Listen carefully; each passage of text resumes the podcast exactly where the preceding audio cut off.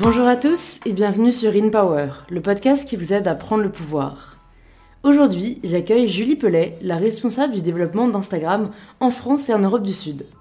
Julie nous partage dans cet épisode son parcours au sein de Facebook, puis d'Instagram, et comment elle est passée de salariée d'une start-up à l'immense entreprise qui est devenue Facebook aujourd'hui.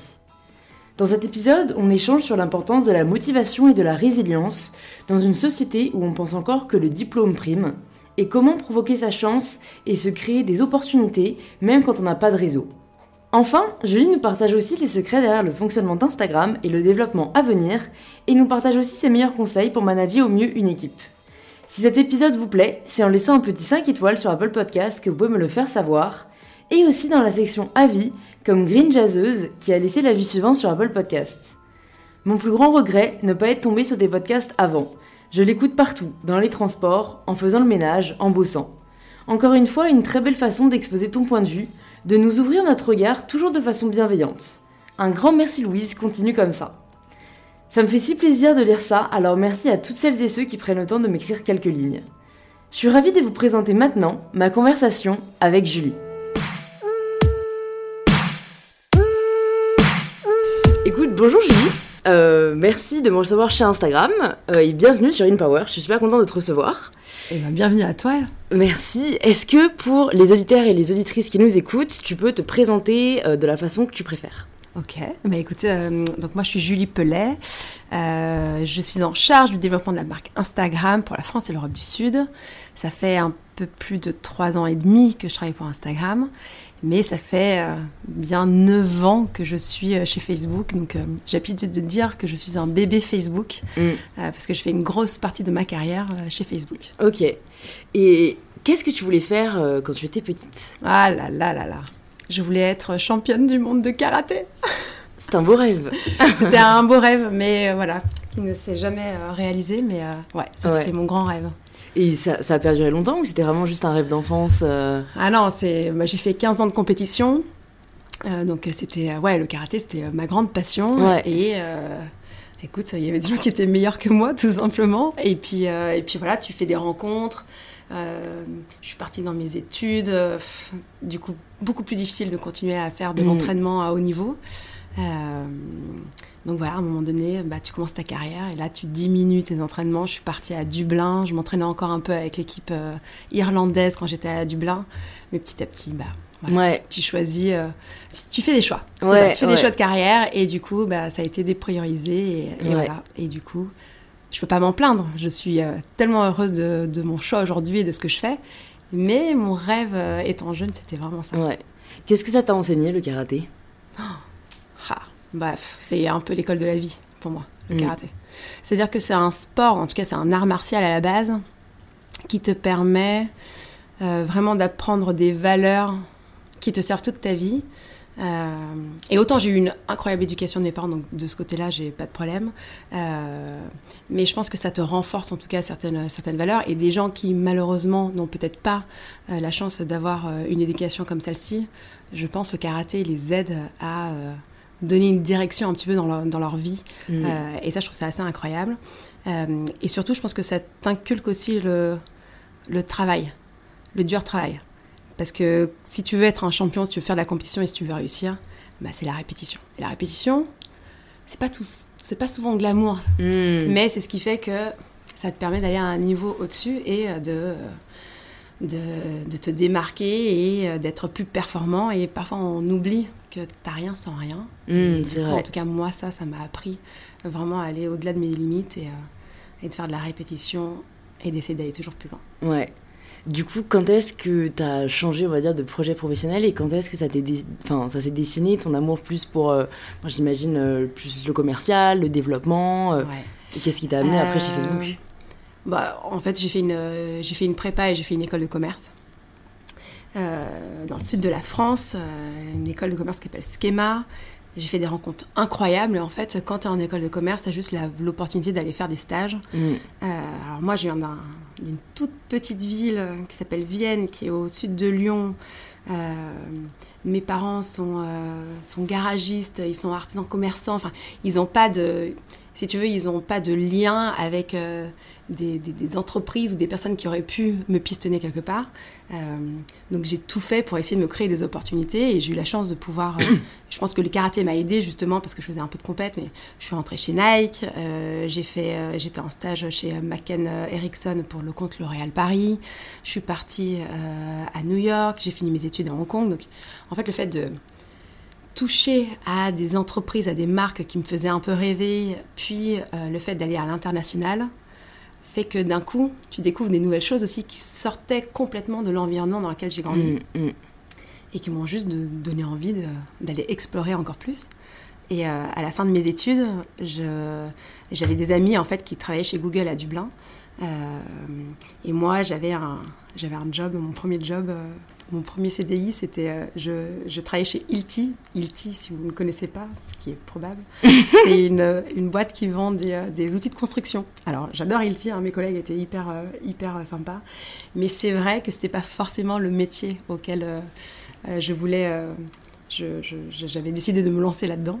Euh, mais la raison pour laquelle j'ai accepté ce job, c'est que mon frère a eu un grave accident de moto et en fait moi j'étais à Hong Kong et donc c'était le premier job que j'ai eu pour euh, revenir euh, proche de ma famille et passer un peu de temps à côté de, à côté de lui. Et donc mes copains qui sont à Dublin, qui sont chez Google, me disent attends mais il y a une petite start-up là, il y a Facebook qui est en train d'ouvrir justement des équipes pour la France, tu devrais regarder. Et là je regarde sur le site, j'envoie mon CV la RH me recontacte par email. Donc on fait un entretien. Mon niveau d'anglais n'était pas terrible, mais j'arrive à lui vendre en tout cas mon, expérience. Euh, et, j'arrive à me créer une opportunité en fait pour aller rencontrer le manager France qui est à Dublin. Et je passe mes entretiens là-bas et ça se passe super bien. Et voilà, l'aventure a lancé. Ah, c'est dingue. tu vois, c'est quelque chose que j'avais pas forcément en tête, mais qui fait que dans la vie, tu as des surprises et parfois tu as des opportunités. Et c'est juste euh, comment tu arrives à les saisir pour. Pour aller un peu plus loin. Bah, je pense que c'est hyper euh, important d'en de, d'en parler, de le rappeler, parce que je pense qu'on est, euh, on nous fout tellement la pression euh, quand on est en études ou quand on sort des études sur qu'est-ce que tu veux faire et pour qui tu veux bosser, qu'est-ce qui te fait rêver. Et en fait, c'est très difficile de savoir exactement ce qu'on veut. Et surtout, dans tous les cas, c'est très, très certainement pas là où on va finir, parce que la, vie, limite, choisie pour toi. Alors, c'est très bien si on a déjà un but, mais je pense qu'il faut aussi se laisser la, la, la porte ouverte aux rencontres, aux opportunités. Et enfin, là, c'est vraiment euh, une ah, super belle preuve, quoi. Complètement. Alors, je suis complètement d'accord avec toi. Et je dirais, tu vois, moi, souvent, quand je rencontre des étudiants et qu'on me pose un petit peu des questions sur mon parcours, j'hésite pas à leur dire que quand j'ai passé ce fameux entretien au téléphone avec euh, la RH, qui était irlandaise, qui avait du coup au téléphone un accent irlandais. Alors je sais pas, j'adore mes amis irlandais, mais c'est vrai qu'au premier abord, quand tu entends l'accent irlandais au téléphone, si t'as pas un super niveau d'anglais, c'est un peu difficile. Mm. Et donc, je comprenais un mot sur deux. J'étais là, là, là, comment je vais m'en sortir? Donc, j'ai réussi à comprendre certains mots sur mes expériences. Donc, je lui donnais, euh, des, euh, je lui donnais des réponses. Mais à la fin de mon entretien, j'ai bien compris que j'avais pas fait l'entretien de ma vie. Mm. Et je n'ai pas arrêté, en fait, de lui proposer de venir à Dublin en lui vendant le fait que le week-end d'après j'étais justement à Dublin pour aller voir des amis. Et donc elle me donne l'opportunité de rencontrer le manager français et donc de m'organiser un entretien avec le manager français. Et elle me disait je suis pas sûre, euh, on verra, je te rends contact et pendant trois jours je l'ai pas lâché et en fait, la veille de l'entretien, enfin, la, veille où elle me dit, bah tiens, je devais y... je lui avais vendu le fait que j'allais à Dublin le week-end, donc euh, à partir du vendredi.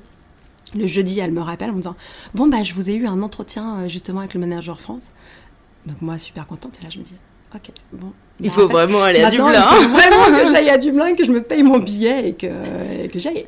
Et en fait, ces opportunités-là, c'est aussi comment, à un moment donné, si tu as vraiment envie de quelque chose, comment tu ne lâches rien et que tu te crées l'opportunité. Tu peux avoir de la chance, bien entendu, parce que as, voilà, ce job-là a été euh, posté à un moment donné où moi j'étais libre. Donc, bien entendu, on peut toujours se dire le facteur chance.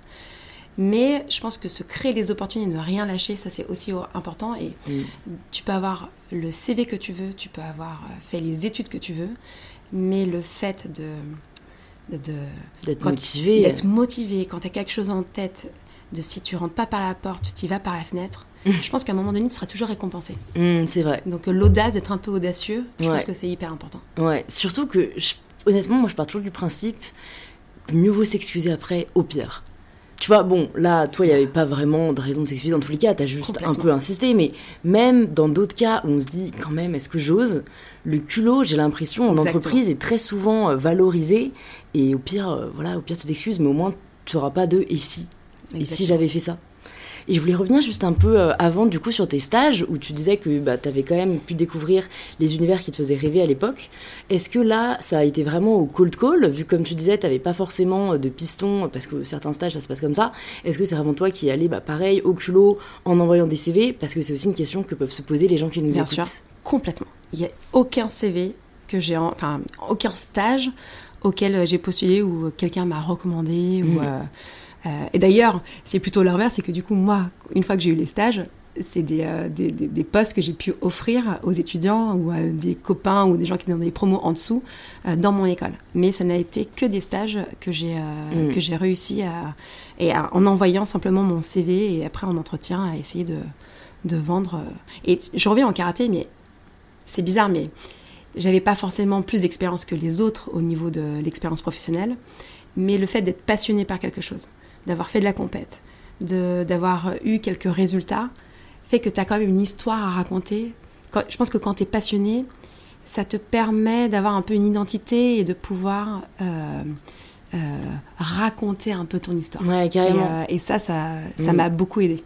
Bah, c'est marrant, je suis en train de lire un livre euh, sur en gros un peu les, TED Speakers. Et le premier secret, entre guillemets, qui partage des, bons TED Speakers, c'est la passion. Mm. C'est Et voilà, il back up le, tout avec des études qui aujourd'hui le prouvent. le critère numéro un qui, qui va faire qu'on va accrocher à un discours et que quelqu'un va vraiment nous fasciner, c'est le fait qu'il soit passionné par son sujet, parce qu'en fait, tu ne feins pas ça sonne pas faux. Euh, c'est et t'as raison. Euh, et je trouve ça bien aussi de le rappeler parce que euh, on a l'impression, je pense aujourd'hui, que trouver un job ou trouver un stage, c'est uniquement si on connaît des personnes, etc. Parce que ça peut être des exemples qu'on a autour de nous. Mais pour connaître pas mal d'entrepreneurs, au contraire, quand on sait que c'est toi qui as fait la démarche, que tu montres que tu es motivé, que tu montres ton skill set qui ne se résume pas à ton CV, tu te démarques beaucoup plus. Mais bien sûr. Et tu vois, enfin, je, je rebondis un peu sur Instagram, mais je pense qu'à l'époque, j'aurais adoré avoir Instagram, ça n'existait pas encore, mm. mais pour être en connexion justement avec les gens qui partagent les mêmes passions euh, que moi, parce que c'est le cas aujourd'hui. Et nous, euh, chez Instagram, on reçoit pas mal de CV justement de gens qui sont passionnés. Ça nous a arrivé de, ben voilà, de, de, rencontrer ou de pouvoir employer sur certaines missions des, euh, des personnes qui, justement grâce à Instagram, ont développé soit un, point de vue, soit une, une touche artistique, soit c'était une, tu as un point de vue qu'on avait envie de rajouter ou qu'on avait envie d'exploiter en tout cas dans mm. un événement qu'on est en train de créer. Et, tu vois, c'est une manière de s'exprimer aussi, de pouvoir euh, finalement vendre peut-être une autre euh, part de soi ou, une autre, ou, raconter son histoire d'une manière différente mm. que seulement euh, via un CV. Totalement. Et du coup, voilà, tu arrives chez Facebook. Une des premières questions que je me suis demandé, en fait, c'est qu'est-ce qui t'a attiré dans un grand groupe et en fait, je me suis rendu compte, bah, pas du tout, tu vois, c'était une start-up, un micro-groupe. Ah mais donc, en fait, c'est aussi intéressant de répondre à la question, bah, comment c'était au tout début, comment c'est maintenant et bah, qu'est-ce qui t'a plu toi au début dans le mode de fonctionnement un peu startup mais qui t'a fait rester euh, malgré le fait que ça s'est énormément développé? Parce que c'est des, des, environnements hyper différents. Bien sûr. Non, donc oui, tu as entièrement raison. 2010, euh, quand je suis arrivée chez Facebook, euh, je, je, sais pas, je suis dans les 1000 premiers employés donc c'était c'était tout petit et c'était vraiment en mode startup et je pense qu'à l'époque Bien entendu, la publicité en ligne existait déjà, parce que mon job, moi, à l'époque, c'était euh, vraiment de monter et de développer la présence des marques sur Facebook via, justement, soit les pages Facebook qu'on pouvait avoir, mais aussi euh, le côté euh, publicité. Et en fait, quand je disais aux personnes, bah, je vais travailler chez Facebook, mais tu vas faire quoi? Tu vas liker des pages, tu vas liker des posts? Enfin, si tu veux, moi, mes parents, quand j'aurais dit que j'accepte ce job-là, ils sont devenus fous. Ils étaient là, mais mais qu'est-ce que tu vas faire, ma fille? Aujourd'hui, ils doivent tenir un discours un peu différent. Aujourd'hui, ils sont plutôt, ils sont plutôt euh, contents. Euh, mais oui, donc c'était, euh, c'était différent par la culture. Si tu, enfin, la culture n'a pas trop changé chez Facebook, c'est ce que j'apprécie dans cette, dans cette boîte. Mais c'était plutôt le fait d'être dans une boîte où tu connais tout le monde. Tu es dans un bureau, que tu sois à Dublin, que tu sois à Paris, même quand on allait aux US, si tu veux, tu connaissais. ouais, bah, aux US, je connaissais presque la moitié des gens à l'époque. Et donc, du coup, tu as ce rapport hyper facile où ta communication, le fait de lancer des projets, tout allait très vite en fait. Mm. Tu n'avais pas euh, vraiment de barrière, puis il y avait tout à construire. Ce que j'aime quand même aujourd'hui chez Facebook, bien entendu, ça a énormément euh, grossi. Euh, mais ils ont su, c'est une boîte qui a vraiment su préserver sa culture d'entreprise. Je pense qu'il n'y a aucun employé ici qui viendra te voir en te disant bah, on n'a pas une bonne euh, culture ou euh, il n'y a pas de respect entre les employés, euh, Facebook ne prend pas bien soin de nous. C'est totalement l'inverse. Et ça, je pense que ce modèle peut-être un peu américain, c'est euh, un modèle qui est un peu en vogue en ce moment et même les entreprises françaises viennent nous voir pour comprendre un petit peu plus justement comment euh, une boîte comme Facebook investit dans ses employés. Mm. Et du coup, qu'est-ce qui fait que les employés restent Mm. Euh, Et on reste pas forcément euh, que pour un aspect euh, financier. Tu restes parce que tu te sens bien, tu restes parce que tu es considéré, parce que tu as des opportunités. Moi, à l'époque, justement, je suis rentrée en 2010. En 2012, je suis partie à Singapour pour ouvrir les bureaux en Asie parce qu'on a lancé la zone APAC à ce moment-là. Bon, bah, j'étais quand même jeune, ils auraient pu donner l'opportunité à quelqu'un d'autre. Mais dans une boîte américaine, c'est, c'est vraiment une, j'allais dire, une, du management à la méritocratie. Mm. Donc si tu prouves que tu es bon, on s'en fout de ton âge. Parce que Marc, ouais. à l'époque, il avait juste deux ans de plus que moi. Ouais, il a toujours clair. deux ans de plus que moi. Donc, euh, si tu veux, euh, on regarde pas forcément ton âge. Par contre, on va regarder euh, la qualité de ton travail et euh, la régularité. Parce que ça aussi, c'est important. C'est pas le fait d'être bon une fois, mais après de, de- de lâcher. Donc, la régularité et, et tes performances. Et donc, du coup, tu te crées des opportunités et on te donne des opportunités Mm. grâce à ça. Et est-ce que toi, au début, tu te rendais compte euh, du potentiel que ça avait? Parce que je sais que ça a grossi vite, mais moi en 2010, j'étais jeune, euh, donc euh, je me souviens pas, tu vois, si on s'est rendu compte tout de suite de la croissance que ça pouvait avoir, si le fait qu'on passe à Facebook, ça a été vraiment un consensus. Est-ce que toi, t'as juste accepté, comme tu dis, parce que tu trouvais le challenge attirant, ou parce que tu sentais le potentiel qu'il y avait derrière? Alors, je dirais pas que je sentais le potentiel tout de suite derrière, mais j'étais hyper excitée à l'idée de travailler pour Facebook. Euh, par contre, une fois que tu es intégré tout de suite dans les équipes, tu te rends compte tout de suite du potentiel. Et en fait, tu as des projets qui sont tellement énormes, puis à côté, tu as un Google. Euh, en plus, quand tu es à Dublin, si tu veux, c'est des boîtes qui sont à côté, donc on était un peu tous potes ensemble. Je vais pas... Je vais pas mentir, mon mari il travaille chez Google, donc si Ah. tu veux, je l'ai rencontré là-bas. Si tu veux, tu, tu te rends compte comment euh, une entreprise qui était start-up aussi à l'époque et qui est devenue un géant comme Google euh, a su se développer. Donc tu te dis, bah, pourquoi pas nous? Hmm. donc euh, pourquoi pas Facebook? Et donc du coup, tu crois en le projet. Et puis il y a eu tellement des, des, des, des annonces fortes et des, euh, des stratégies qui ont été prises sur la transformation euh, sur le mobile par exemple. Donc le fait de développer complètement euh, Facebook sur un environnement mobile et d'y aller à fond. Euh, le rachat d'Instagram en 2012.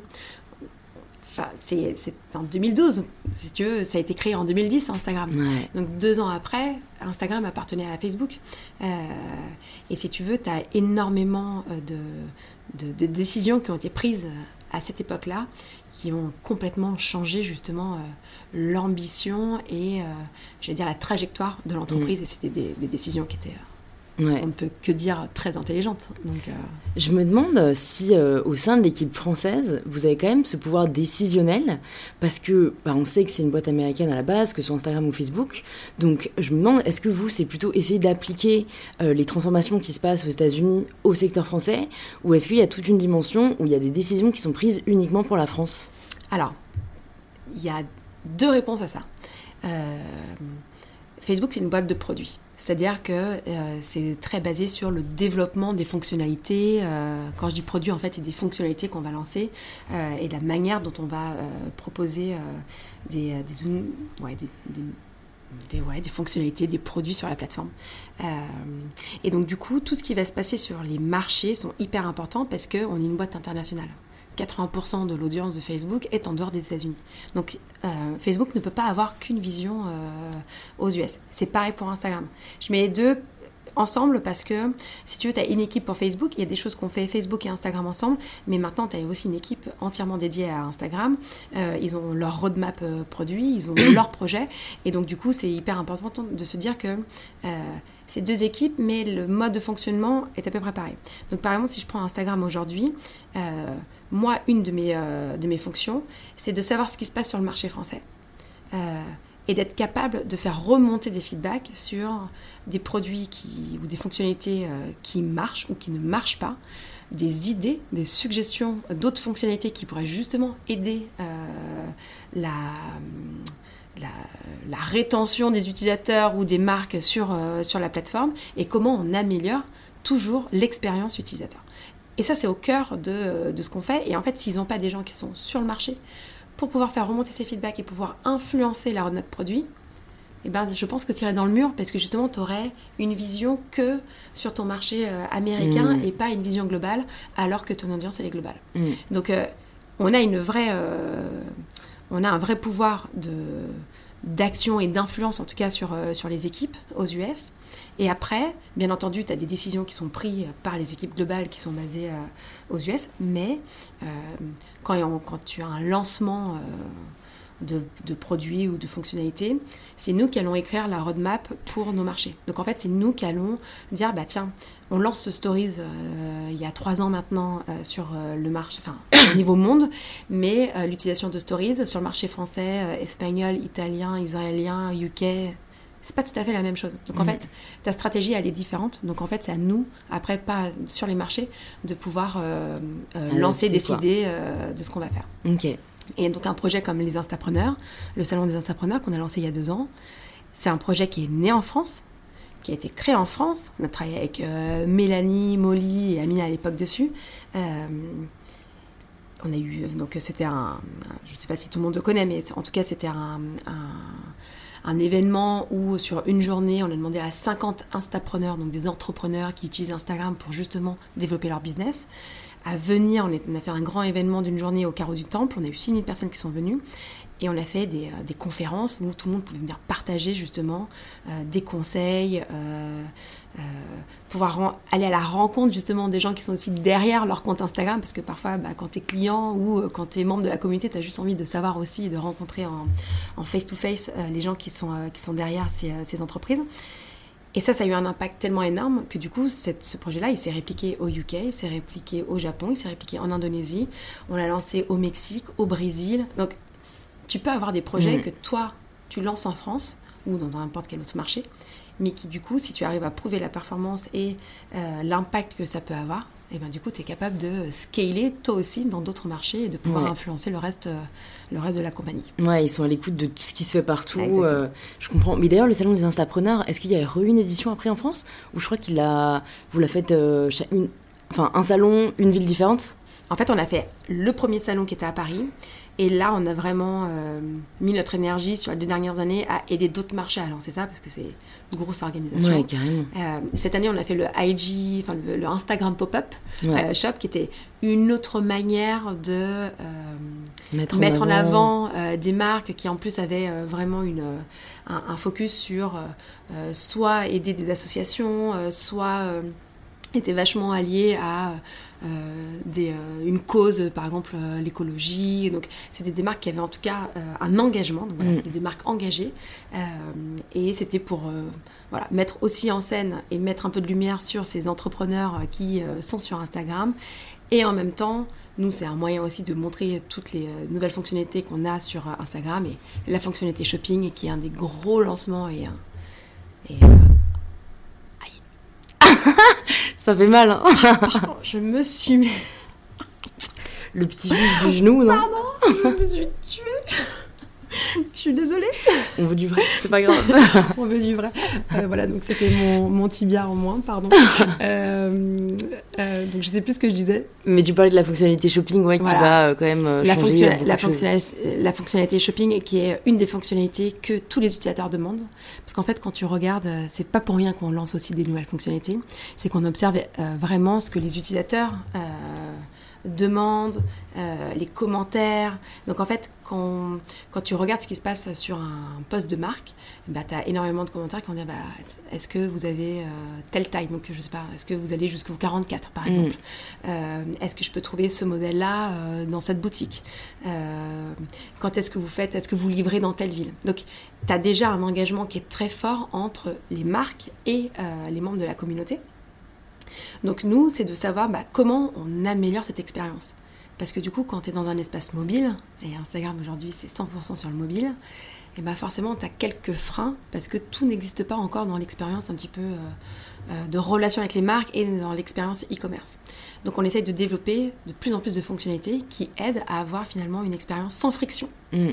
de la découverte d'un produit ou de la découverte d'une marque au passage à l'achat, si tu en as envie, bien entendu, euh, mais d'avoir euh, justement cette expérience qui est hyper fluide plutôt que euh, De devoir aller sur le d'avoir site, euh, de 10 chercher clics, euh, exactement, Ouais. 10 commentaires, 10 clics, euh, 10 actions avant de pouvoir finalement acheter quelque chose et que finalement bah, tu sois pas content de Ouais. l'expérience et que ça ne se passe pas. Mais en parlant de nouvelles fonctionnalités, parce que c'est un peu là, euh, en étant moi-même ce que j'appelle inspiratrice et non influenceuse euh, sur les réseaux sociaux, Bien sûr. euh, les- les- la fonctionnalité des likes qui va peut-être être cachée et qui en tout cas est testée dans différents pays, Ouais. ça typique, est-ce que c'est une décision qui est venue de, de- des utilisateurs? Est-ce que c'est venu ben, d'une discussion, vous, entre, entre employés de chez Instagram, Facebook? Et qu'est-ce que vous pensez que ça va changer? Parce que certains disent justement que c'est la fin de l'influence, etc. Donc je me suis dit, bah, autant demander euh, Ouais, à la sûr. personne qui sait vraiment. Euh, alors, euh, c'est un gros sujet du moment et c'est pas encore lancé dans tous les pays, donc on est vraiment en période de test. Donc euh, oui, on a lancé au Canada et récemment euh, en Europe. Australie a- aussi, je crois. Exactement. Donc en Italie, en Irlande, il y a l'Australie, la Nouvelle-Zélande, je crois le Japon. Donc il y a cinq, cinq ou six pays qui sont lancés en test.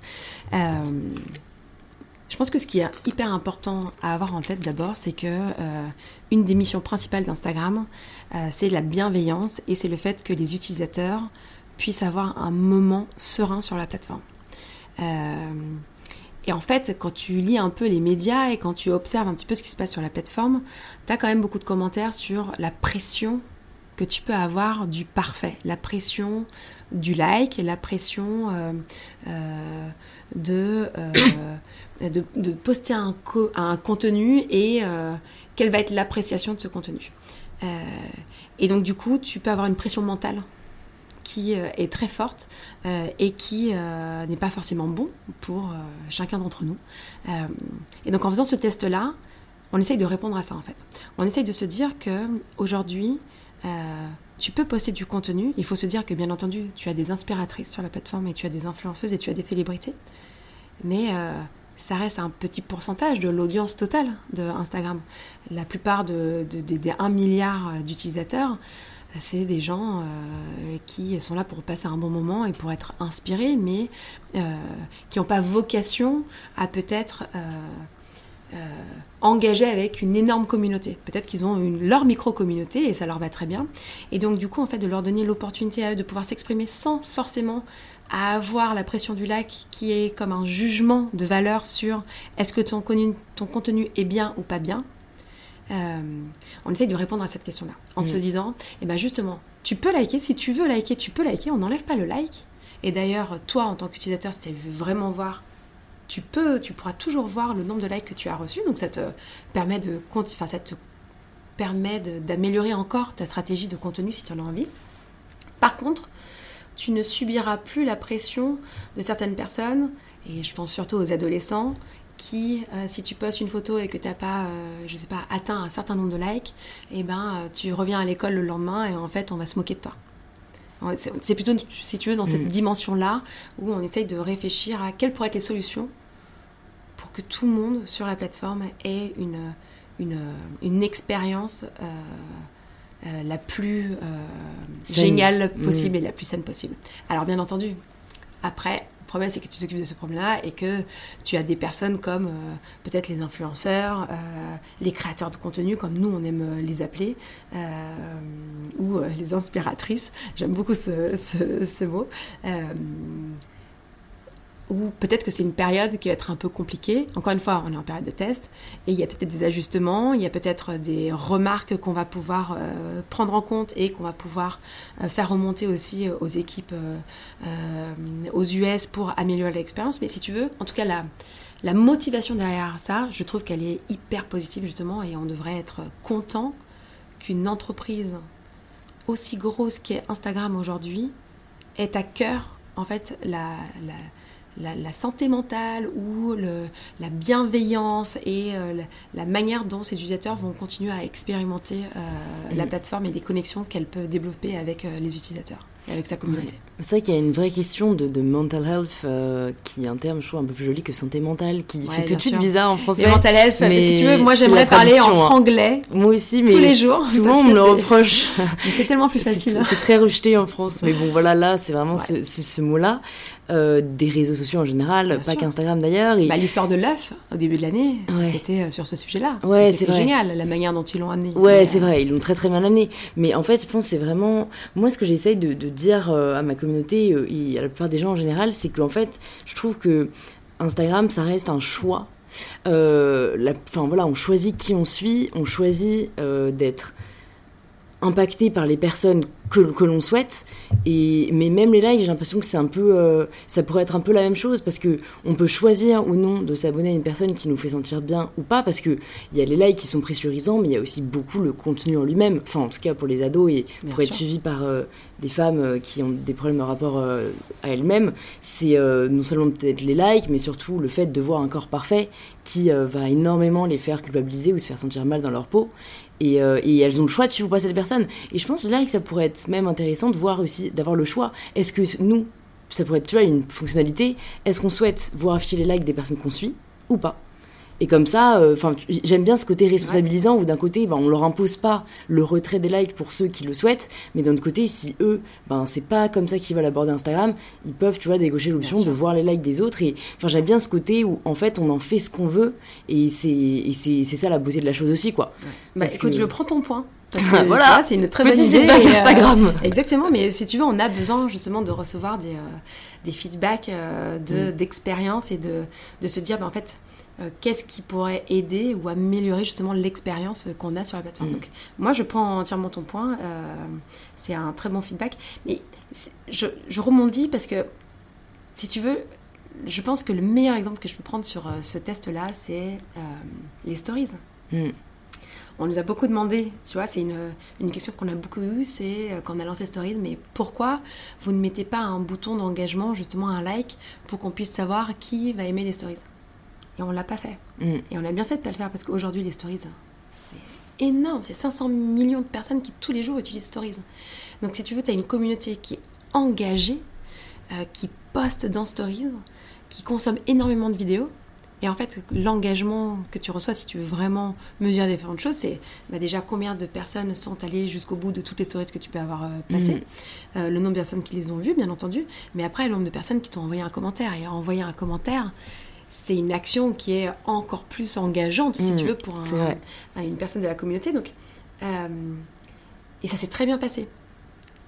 Et donc, du coup, si tu veux, tu, on peut se dire que le test euh, dans le fil d'actualité où les likes ne seront pas forcément visibles, mais on t'encourage quand même à liker, attention. Ça veut dire que justement, tu likes pas parce que une personne n'a pas de like ou a beaucoup de likes, tu vas liker parce que tu aimes vraiment ce que tu vois. Mm. Et donc du coup, tu, reprends aussi un peu possession, tu vois, c'est in power, bah voilà, t'es in power de savoir ce que toi t'as envie de liker Mm. ou pas.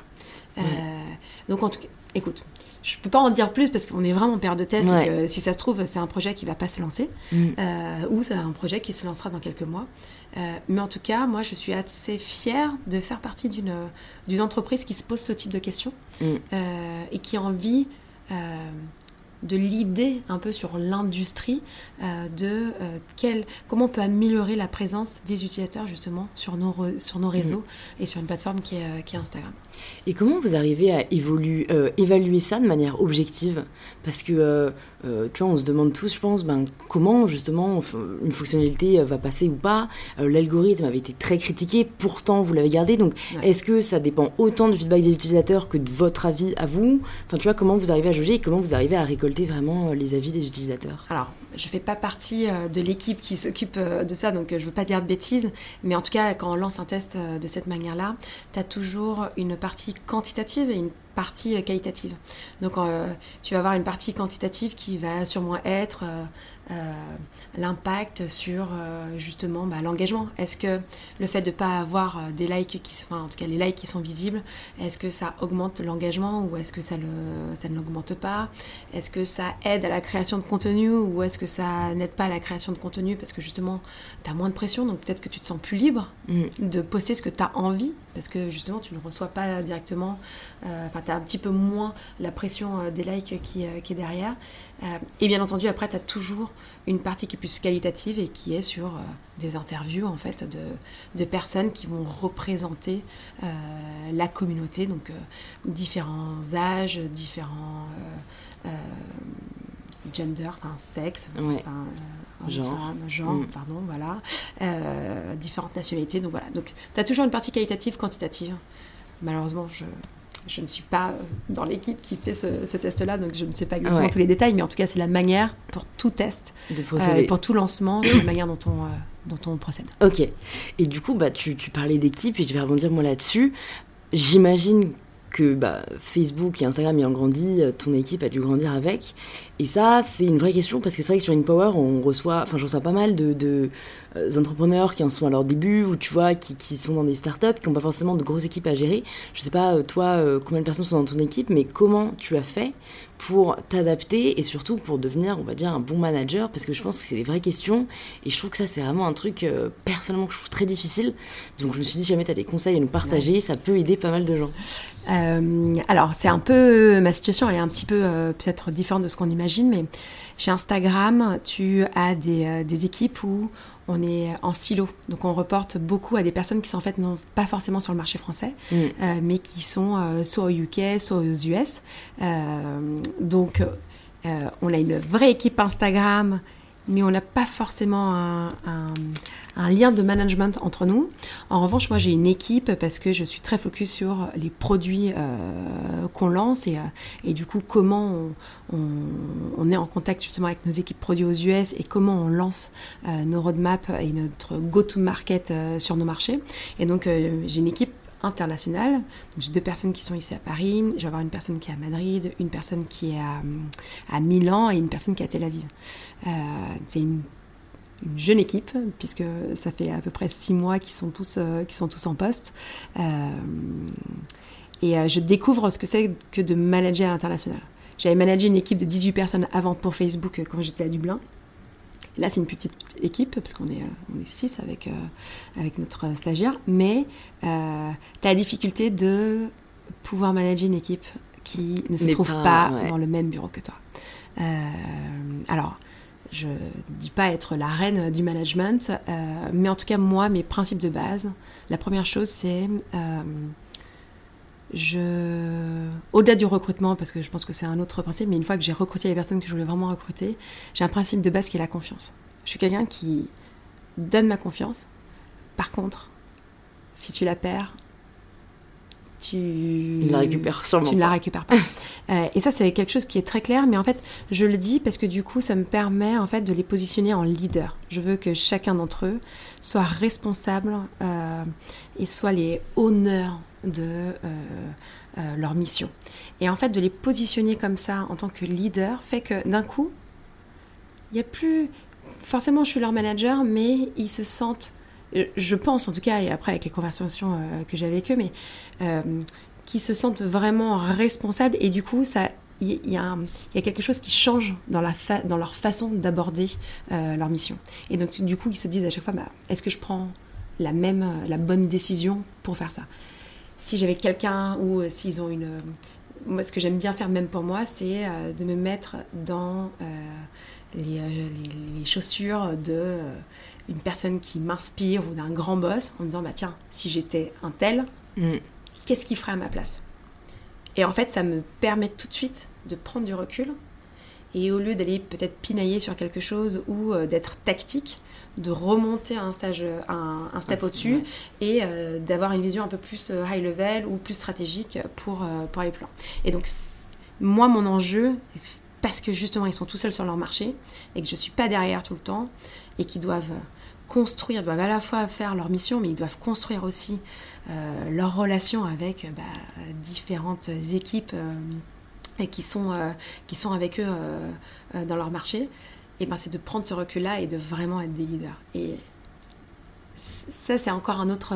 challenge. pour moi, c'est un vrai challenge de dire je recrute, je veux recruter une équipe, mais je recrute une équipe de leaders et qui vont devoir, entre guillemets, se débrouiller seuls sur leur marché. Donc qu'est-ce que je fais pour leur donner le maximum, mais que eux-mêmes se sentent en charge mm. de pouvoir aller plus loin? Mm. Euh, et j'ai de la chance d'avoir une équipe qui est juste extraordinaire. Donc on travaille là-dessus et on travaille aussi énormément, même sur une équipe internationale, de savoir comment on s'aide les uns les autres et comment on peut voyager, passer du temps sur les marchés pour pouvoir justement tous collaborer ensemble. Mm. Parce que c'est un peu le risque aussi, c'est de se dire, bah, tu es tout seul sur ton marché, finalement tu es peut-être plus proche d'autres équipes et pas forcément de mm. ta propre équipe. Mm. Euh, donc euh, ça c'est un des... Euh, un des défis. Ouais, c'est un des défis qu'en ce moment je, tu je tu parlais des personnes qui t'inspirent et le fait que tu te mettes un peu à leur place pour prendre des décisions. tu aurais des personnes à nous citer? Une autre forme de poser la question, c'est j'aime bien demander si jamais tu avais la possibilité de dîner avec une personne demain, ce serait qui? Ah là là là là ça, c'est la question. Euh. Alors, je vais être un peu. Euh, sur ta première question, sur. Euh,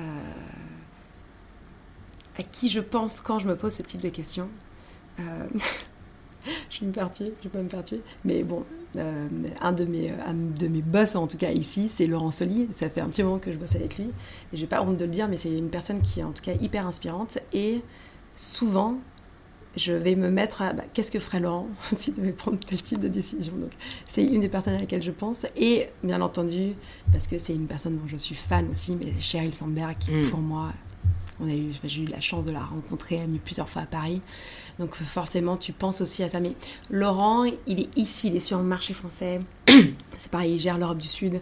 Euh, il y a un côté où je le vois tous les jours, si tu veux, dans ce poste, dans, cette, euh, dans toutes les responsabilités qu'il a. Et pour moi, c'est un moyen très euh, facile d'essayer de me challenger sur comment, comment tu peux aller euh, toujours sur le next step, mm. mais en ayant un exemple directement devant toi. Donc c'est pas, tu idéalises pas, tu vois tout de suite mm. ce qui peut se passer. Donc tu essayes de, de prendre. Je suis quelqu'un qui observe énormément. J'adore observer. Euh, et je pense que ça, c'est un de mes points forts, justement, c'est que du coup, quand tu observes, ça te permet aussi, bah, du coup, de, de, prendre un petit peu de partout. Mm. Euh, et après de réintégrer ça pour euh, formuler, toi, ta façon d'être ou les décisions que tu veux prendre, mais du coup, tu es capable de, de, faire attention à certains détails. Mm. Et je pense qu'aujourd'hui, rentrer dans les détails, c'est hyper important pour pouvoir tracer un peu ta route ou avoir quelque chose d'un peu plus unique dans ta mm. façon d'être. Et comment est-ce que tu continues à apprendre? Parce que je trouve que c'est aussi parfois difficile euh, quand c'est pas forcément quelque chose qu'on aime mm. ou quand on n'est plus forcément encadré comme on l'est euh, dans le cadre des cours. Euh, et pourtant, je pense que c'est un peu la clé du bonheur ou en tout cas ce qui permet de continuer à grandir, à nous épanouir. Donc, est-ce que toi, tu essayes justement de, de, nourrir ça? Ouais, bah. Alors, je suis assez d'accord, c'est que. Et même parfois, je pense qu'on est un peu feignant euh, sur le fait de se challenger à continuer d'apprendre, alors que je pense qu'on a assez de maturité maintenant pour se dire à quel point c'est chouette de continuer d'apprendre. Mmh. Chose que quand tu es en cours, euh, tu, penses tout l'inverse, quoi. en fait, soit je vais dans le concret, soit je m'amuse, mais ouais. laisse, lâche-moi avec le fait d'apprendre. Euh, je pense que c'est la curiosité. En fait, il y a tellement de choses aujourd'hui qui sont possibles euh, de faire que si tu es curieux, et si en fait, quand tu rencontres des gens, tu poses les bonnes questions, tu essayes de comprendre ce qui se passe. Et d'ailleurs, de ne pas rester que dans ton monde et de rencontrer des gens qui sont dans ton industrie, mais justement de rencontrer, je sais pas, j'ai une de mes amies, euh, son, euh, son copain, il est dans la marine. Bah, tu vois, moi je connais pas beaucoup de gens qui sont soit dans l'armée, soit dans la marine. Et en fait, d'un coup, tu commences à poser des questions et tu découvres et tu apprends plein de choses. Et même dans le management, bah, du coup, tu vas découvrir d'autres façons de manager qui est dans une industrie euh, qui est complètement différente, mais que tu peux, tu peux quand même prendre des conseils mm. euh, de cette personne-là. Donc la curiosité est hyper importante. Et après, bah, forcément, c'est un peu mon métier. Mais, euh, mais moi, Insta, c'est c'est un moyen de continuer d'apprendre ou en fait d'aller chercher, d'aller puiser dans ma curiosité pour trouver des choses qui m'inspirent et me challenger à aller plus loin. Mm. Euh, donc, je te donne un exemple qui est. Enfin, après, c'est pas forcément relié au boulot, donc euh, c'est peut-être pas un bon exemple. Je vais ah, changer bah, d'exemple. Ah, pas, ça n'a pas non, été au boulot. Hein. Non, non, mais même dans le boulot. Tu vois, je, je rebondis sur les instapreneurs, mais moi, je suis chez Instagram.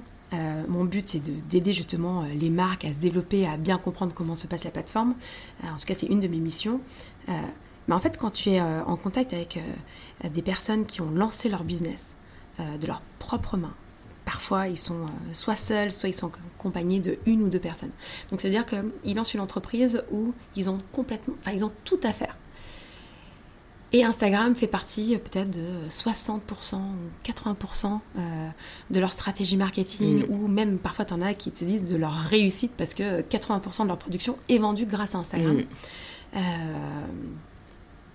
et ben tu, tu te challenges toi-même en te disant, mais attends, est-ce que tu peux m'expliquer? Parce que moi, j'ai pas les réponses à tout. Et en fait, de leur poser les questions, de savoir bah, justement, euh, qu'est-ce qu'ils font de spécifique avec leur communauté? Euh, C'est quoi le type de contenu euh, qu'ils vont poster?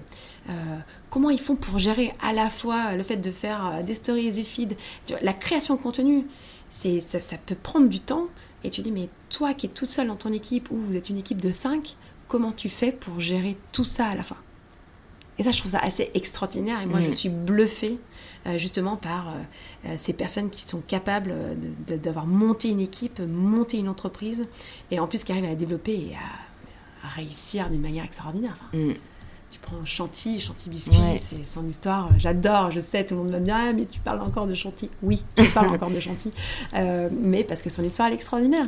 Ouais, je Parce qu'elle est qu'on dans le partie. même incubateur. Voilà, elle est partie, elle était toute seule et euh, elle vient d'ouvrir une usine de euh, X mètres carrés, euh, Ouais. plus de 100 mètres carrés, euh, 200 mètres carrés, je, elle va me tuer, je sais plus exactement, Euh, mais c'est assez euh, incroyable.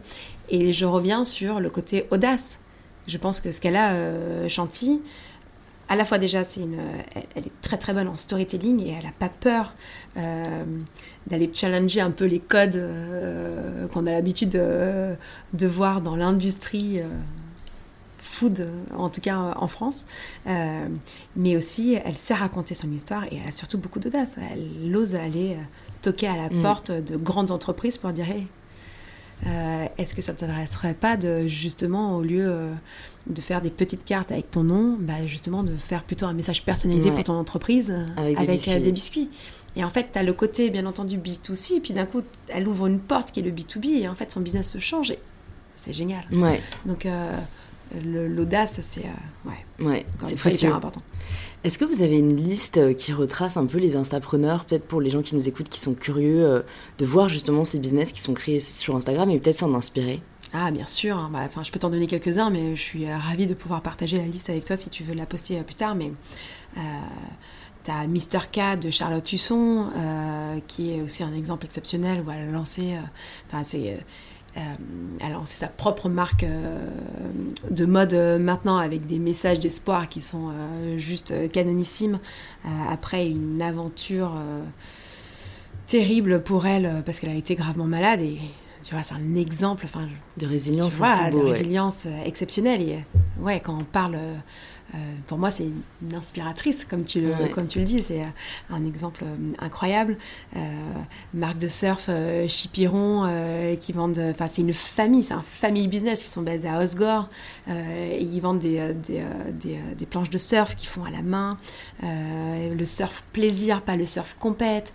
Ils ont lancé leur école de surf. Euh, ils sont en train de lancer justement leur marque de vêtements. Donc, tu as des histoires comme ça. Ce qui je trouve assez sympa, c'est des gens aussi qu'on a vu grandir entre les instapreneurs et aujourd'hui, Mm. qui ont réussi à transformer ou en tout cas grossir leur business et qui ont des, euh, des histoires euh, assez, euh, assez Magnifique. incroyables. Donc, c'est chouette. Mais je partagerai la liste de tous les instapreneurs. Je Super. pense qu'ils seront hyper contents. Et c'est pareil, je pense que on peut s'inspirer de chacun d'entre eux parce qu'ils ont une patte, ils ont, une, ils ont un storytelling à eux. euh, et je pense que c'est ça qui est rafraîchissant, en fait. C'est de se Mm. dire que tu as du storytelling, tu as du story living. Et en fait, ils n'hésitent pas à partager ce qu'ils font à la fois, bien entendu, leur business, donc leurs produits, mais ils partagent un peu les coulisses, qu'est-ce qui se passe Mm. derrière. Et je pense qu'aujourd'hui, les gens, Ils veulent du vrai. ils veulent du vrai. On en revient à ça. Ils veulent du vrai. Et euh, ils veulent s'identifier. Et euh, ils veulent pas qu'on leur raconte des histoires, donc ils veulent un peu de sincérité. Euh, et du coup, bah, ça, ça aide à créer des communautés. Carrément. Et euh, ces instapreneurs, ils sont incroyables parce qu'ils ont justement, ils ont tout compris. Et aujourd'hui, nous, on a des grosses marques, parce qu'on travaille avec des grands groupes, bien entendu, mais qui nous demandent d'organiser des rencontres avec des instapreneurs Mm. parce qu'ils veulent comprendre comment ils arrivent à réussir et à se développer et à créer une communauté et à avoir autant d'engagement et, et à être capable de, de, de, de grandir aussi vite. Mm, mm. Euh, et ça, bah, c'est ouais, leur pouvoir parce qu'en fait, ils ont vraiment compris comment créer ce lien avec leur communauté. Ouais. Ils ont mis la communauté au centre. Ouais. Est-ce que toi, à titre personnel, tu suis des inspirateurs et des inspiratrices euh, que tu apprécies particulièrement?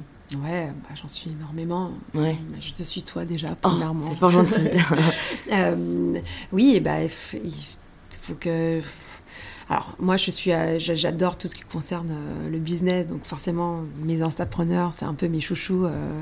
je les suis, je les suis tous. Qui est-ce que je suis qui, qui m'inspire? Est-ce que tu suis des Meuf Paris, j'adore. Ah, je l'ai reçu sur le podcast, Claire. Ah bah voilà, Ouais. bah, j'adore. Enfin, je trouve ça, c'est génial. Tu vois, son ouais. projet, c'est, euh, euh, incroyable. Euh, qui est-ce que je suis putain, Tu sais, c'est la question piège où t'es tellement la, la tête dedans. Que Ouais, j'imagine. Parce qu'en plus, toi, c'est à la fois pro et perso, il t'arrive ouais, pas trop à. D'ailleurs, je me demande, est-ce que t'as un compte Instagram personnel et un compte Instagram pro ou t'en as qu'un seul? Non, j'en ai fait qu'un seul. T'en as fait qu'un seul. En fait, j'en fais qu'un seul parce que j'arrive déjà. Je je suis pas la meilleure à poster. Euh, je suis encore moins la meilleure à répondre à tous les messages que je peux recevoir et je m'excuse euh, d'avance.